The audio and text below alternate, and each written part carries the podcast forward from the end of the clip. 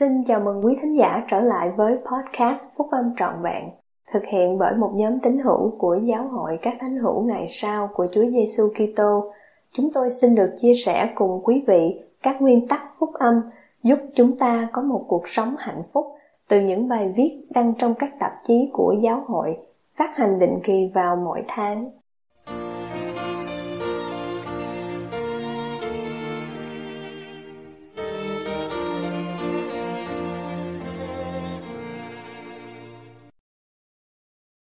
Quá khứ của anh chị em có đang cản trở anh chị em không?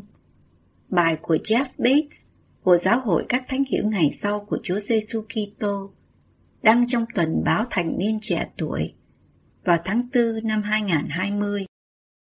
Đấng cứu rỗi đã trả giá cho tội lỗi chúng ta, nắm lấy tay Ngài và tiếp tục tiến bước.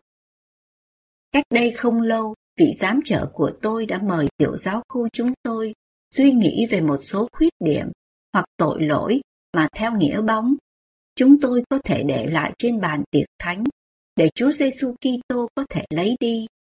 Có những tội lỗi mà tôi đã mang theo mình trong suốt giai đoạn trưởng thành. Tôi đã cố gắng chinh phục chúng, nhưng vẫn chưa thể vượt qua bằng việc cầu nguyện hay bằng ý chí của riêng mình. Mặc dù đã trưởng thành qua nhiều năm, tôi biết rằng tôi cần phải vượt qua các tội lỗi đó để tiếp tục tiến triển. Ngày Chủ nhật sau khi vị giám trợ đưa ra thử thách, tôi đã quyết định sẽ chỉ để lại một trong các tội lỗi của mình trên bàn tiệc thánh, là hình ảnh tượng trưng cho đấng cứu rỗi và sự hy sinh cứu chuộc của Ngài.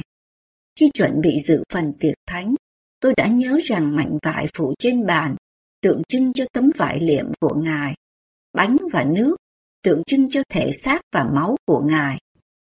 Với sự chân thành và bằng tất cả tấm lòng mình, tôi đã tái lập các giao ước bắp tên và nói một lời cầu nguyện trong lòng, cầu xin cha thiên thượng giúp đỡ và cam kết bỏ lại sau lưng tội lỗi này. Rồi một điều tôi không bao giờ ngờ đến đã xảy ra. Ước muốn phạm tội của tôi đã hoàn toàn biến mất.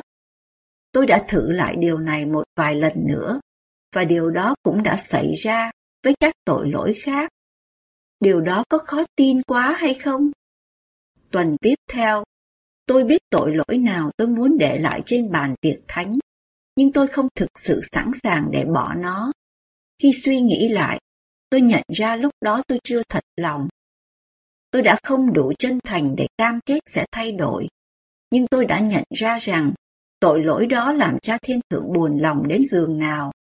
Tôi biết rằng tôi cần phải làm cho ý muốn của mình phù hợp với ý muốn của Ngài và đặt Ngài làm trọng tâm cho cuộc sống để có thể được tự do. Vì thế nên tôi đã cố gắng hết sức để biến điều đó thành hiện thực. Tôi đã tránh xa mọi cám dỗ mà có thể dẫn đến tội lỗi này. Tôi đã thay đổi cách đọc thánh thư mỗi ngày và thực sự suy ngẫm và áp dụng thánh thư vào cuộc sống của mình. Tôi tập trung vào việc trở nên chân thành trong cam kết của mình để thay đổi, và tôi cố gắng mỗi ngày để đặt ý muốn của Chúa lên trên ý muốn của mình. Tôi đặt Ngài lên trên hết, bởi vì tôi biết rằng mình không thể bỏ lại tội lỗi này sau lưng nếu không nhờ vào quyền năng của sự chuộc tội của đấng cứu rỗi.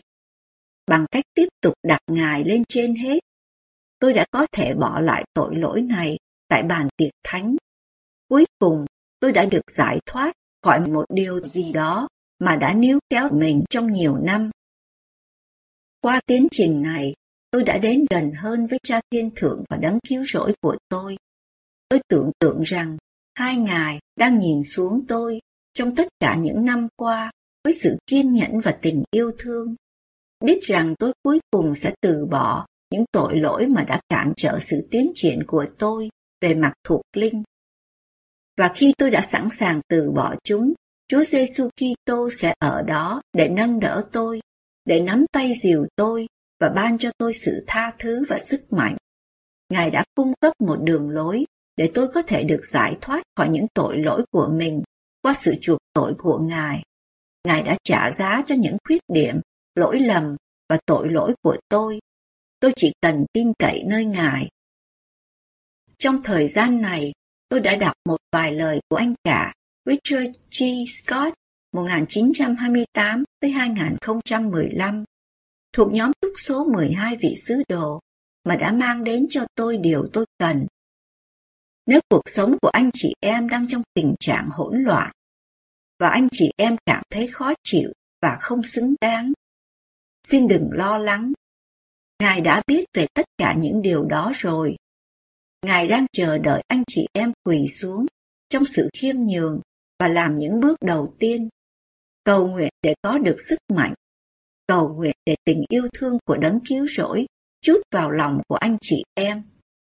Khi chúng tôi hát bài Lòng cảm kích vô cùng, bài thánh ca ưa thích của tôi, vào tuần tiếp theo, từng lời trong bài hát cảm thấy rất đúng đối với tôi. Tôi thực sự cảm kích, với sự kinh ngạc rằng những điều tôi đã chống chọi trong hơn một thập kỷ đã được lấy đi khỏi tôi. Với sự kinh ngạc rằng qua quyền năng của sự chuộc tội của đấng cứu rỗi, tôi có thể tiến bước, rằng Ngài có thể chữa lành mọi tội lỗi, vết thương và không để lại dấu vết gì, rằng tôi không cần phải bị níu kéo bởi quá khứ của mình nữa.